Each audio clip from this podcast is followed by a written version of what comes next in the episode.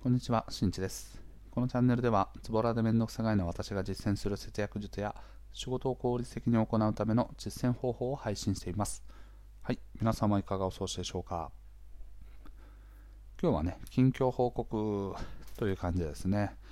あのーまあ僕自身はですね、あの今現在ですね、36歳、今年37歳の年ですね。うん、早い。年を取るのは早いですね。まあ、そんなこんなのね、まあ、いわばアラフォーと、ね、自分が言う時が来るのかと、ずっとね、あの思ってたこともなかったですけど、まさかまさかね、気づけばアラフォーと呼ばれるカテゴリーにいるなと。いうことでね、こう、自分自身はね、こう将来はね、高校野を目指してですね、はい、あのいいおじいちゃんになるべくですね、あの日々邁進しておりますが、まあね、そんな僕からの近況報告、ね、何も変化なないやろと、37歳で、普通にもうね、あのフリーランスで働いてて、家庭も持ってて、まあ、普通のね、あのもう平々ボンボンに過ごしてるような感じなんですけど、はい、ここ最近なんかこう自分自身の意識だったりとか、なんかこう、あ、こういうこと、いいこと、面白いことあったよとか、いう話をね、ざっくりとフリートークでしていきたいと思います。まずここ最近の過ごし方なんですけど、うん、なんか最近ですね、僕自身も毎回毎回この配信でも言ってますけど、ブログでもね、節約に関する話を配信してます。まあ、正確に言うと、ブログではですかね。はい、あの節約ラジオという、ね、名前にかまけて、全然お得情報を配信できてないんですけど、はいあのね、節約っていうのはお金だけじゃないですからね。時間を効率的に使うというのも節約なわけですから。といった感じでね、慌てふためいておりますけども、あの節約であったりとか、より資産を増やしていく、お金を増やしていくための情報発信というのは、最も力を入れているのは、僕は現在、ブログを中心にやっております。なので、より有益な情報を皆さんに届けるために、どういう構成をしたらいいのか、またはどういうふうに書いていくと、Google での、ね、上位検索、検索上位の方に入っていけるのか、といったものをね、いろいろとこうあの情報収集などをしております。はい、もうこれ、かれこれね、もうなんだかんだ言って、すでにですね、4年目に突入しておりますが、はい、まだまだこれを中心にした生活、ブログで収益を上げて、とその収入を中心とした生活をしていくということは、まだまだ程遠い状況ですね。まあ、具体的に言うと、どれぐらいかというと、まあ、月2、3万ぐらいですかね。で、まあ、あの季節性のある時期、あの記事もあったりするので、時期によってはま最大で10万とかね、月10万ぐらいの売り上げを上げるといったような規模になってます。なのでまだまだ零細、零細ブログアカウントですね。あの今現在ですね、右肩上がりにどんどん上がっていってるということで、はい、あの喜び、喜び勇んでいるんですけれども、はい、そのブログをやはりこうやっていく際にですね、まあ、これ多分あの他の方もね、あると思うんですよ。これブログとかじゃなくて、何か自分でこう、やり方を得得しようとかね、あのこう何気なく自分がやっていることを他の人に教えるために何か書き出していくとかね。そういうことをやる機会って、まあ、あのその人の立場とかね状況によって違いますけど結構ある程度の方々があるんじゃないかなと思ってて僕もブログ記事を書くときにまなんかいろいろ考えることが、ね、たくさんあるんですけど、はい、それらをですね自分自身がどういう形でやっているのかっていうのをあの無意識の中でやってたんですね。でそうなるとどうなるかというとあの今まで毎日やっていたんだけどあの毎回やるごとにやっぱりこう質のムラっていうのがあるんですよね。すなわち、まああのね、前回はこういうフローで作ったんだけど今回はまた違った1個ステップを抜いてこのフローでやっていこうとかやってしまっているとかそういうことがあったので常にやはり記事の品質をあ,、ある程度こう保っていくためにそのフローっていうのを全てきちんと確立しようと。いうふうに思ってですね今までのやり方とあの僕が情報収集していく中でこういうふうにやっていきなさいと呼ばれている言われているような情報を、まあ、こうすり合わせながら今現在ねのあの iPhone のノート機能にあの書き出しております。なので自分自身がこう無意識の中でやっていることそしてそれはなぜやっているのかそしてどのようにやっているのかっていうのがなんかこう言語化されていなかったので全部書き出して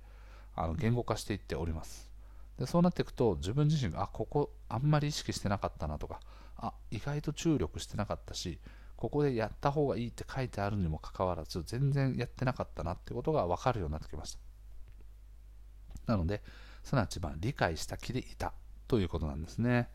うん、なのでそれらを書き出していくことによって何がいいかっていうとこれを誰か他の人に任せるというふうになった場合にもこのノウハウを共有することができるし自分自身が細かい指示をしなくても同じ品質を保てるような状況が作れると思います。なので、まあ、僕らのねブログ書いてる人って成功してる方とかでいうと、まあ、外注してね他のライターさんに書いてもらうとかそういうことがあるんですけど、まあ、その書いてもらう際の記事の構成はこういうふうに考えてくださいとかそういったような最終的なマニュアルになるわけですね、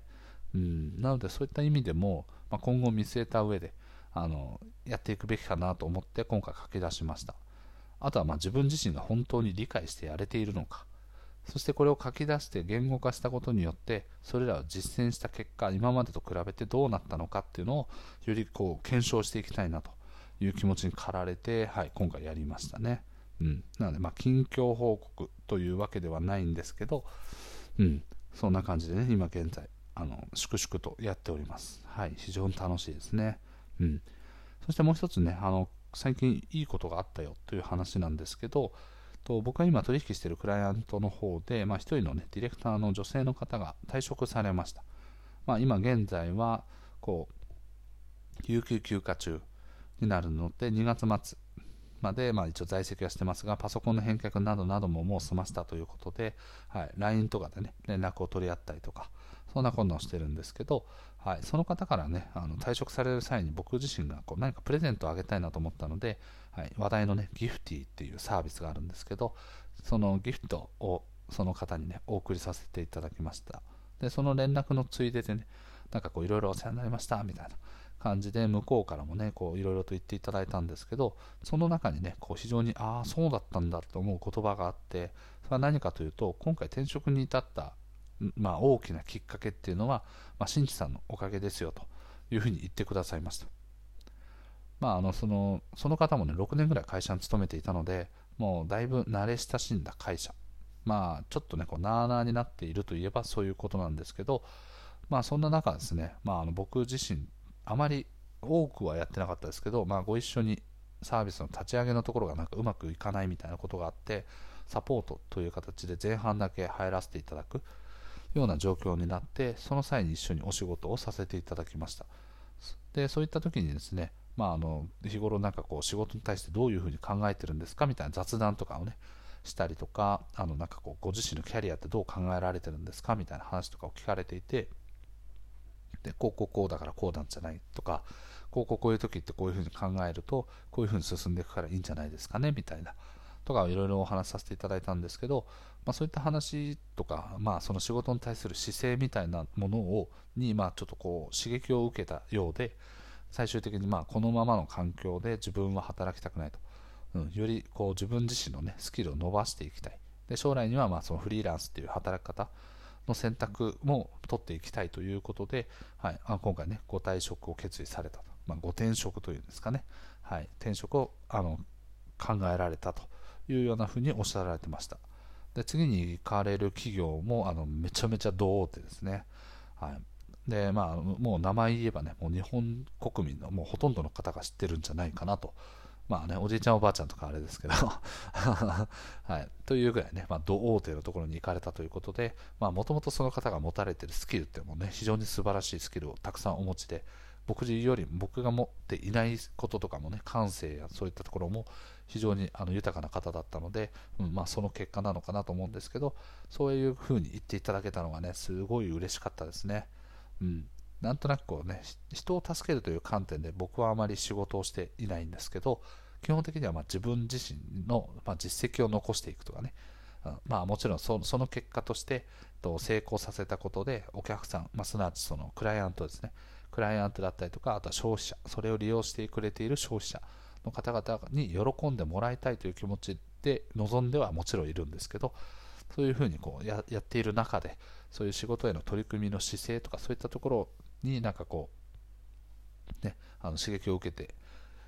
あの受けていただいたっていうのはすごく嬉しいなというふうに思いました。うん、なのでもうね、その言葉、送られてきた言葉とかをね、こうキャプチャー取ってね、記念に今、自分の、ね、スマホの中に飾ってあります。はいね、人で褒められるって嬉しいですよね。うん、あとはまあ自分が何気なく仕事をしている中でも誰かに刺激を与えられているというふうに思うと非常に仕事自体ももっと頑張っていこうとかもっとスキル伸ばそうっていう気持ちがねすごく強くなりますよね。なので、ここ最近でよいいことですね、良かったことについてはそんな感じですね。まあ、この方についてはね、あの新しい企業の方に進まれると思うんですけど、何かしらこういろんな有益な、お互いに有益な情報の交換交換とかをね、していきながら関係性を、ね、保っていきたいなというふうに思いました。という感じでですね、まあ、あの僕自身は、まあな、なんだろうな、どちらかというとですね、あの先日お話したようにですね、コロナにかかりましたよというところからですね、まあ、その前後ぐらいかな、前後ぐらいから何かこう自分自身の意識であったりとか、まあ、その将来目指していくところの整理をしたって感じですかね。うん、したことによってどういうふうにどういう道を進んでいくのかというのが自分の中でこう少しずつこうはっきりと見て見えてくるような状況になってきました。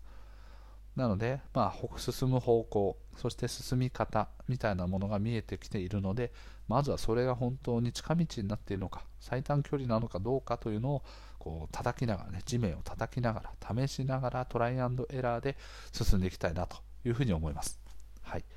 ということでね、今回はまあ僕の近況報告ということで、ここ最近あの意識していること、そして良かった、あのね、言ってもらえて嬉しかったことについてお話ししました。これはね、うん、誰のためになるんだと いうね、感じにはなるんですけど、あの僕の気持ちをね、嬉しかった気持ちをね、ぜひ聞いていただければと 思いますので、はい、今後もぜひ聞いていってください。はい、ということで今回の配信は以上です。最後まで聞いてくれてありがとう。また聞いてね。バイバイ。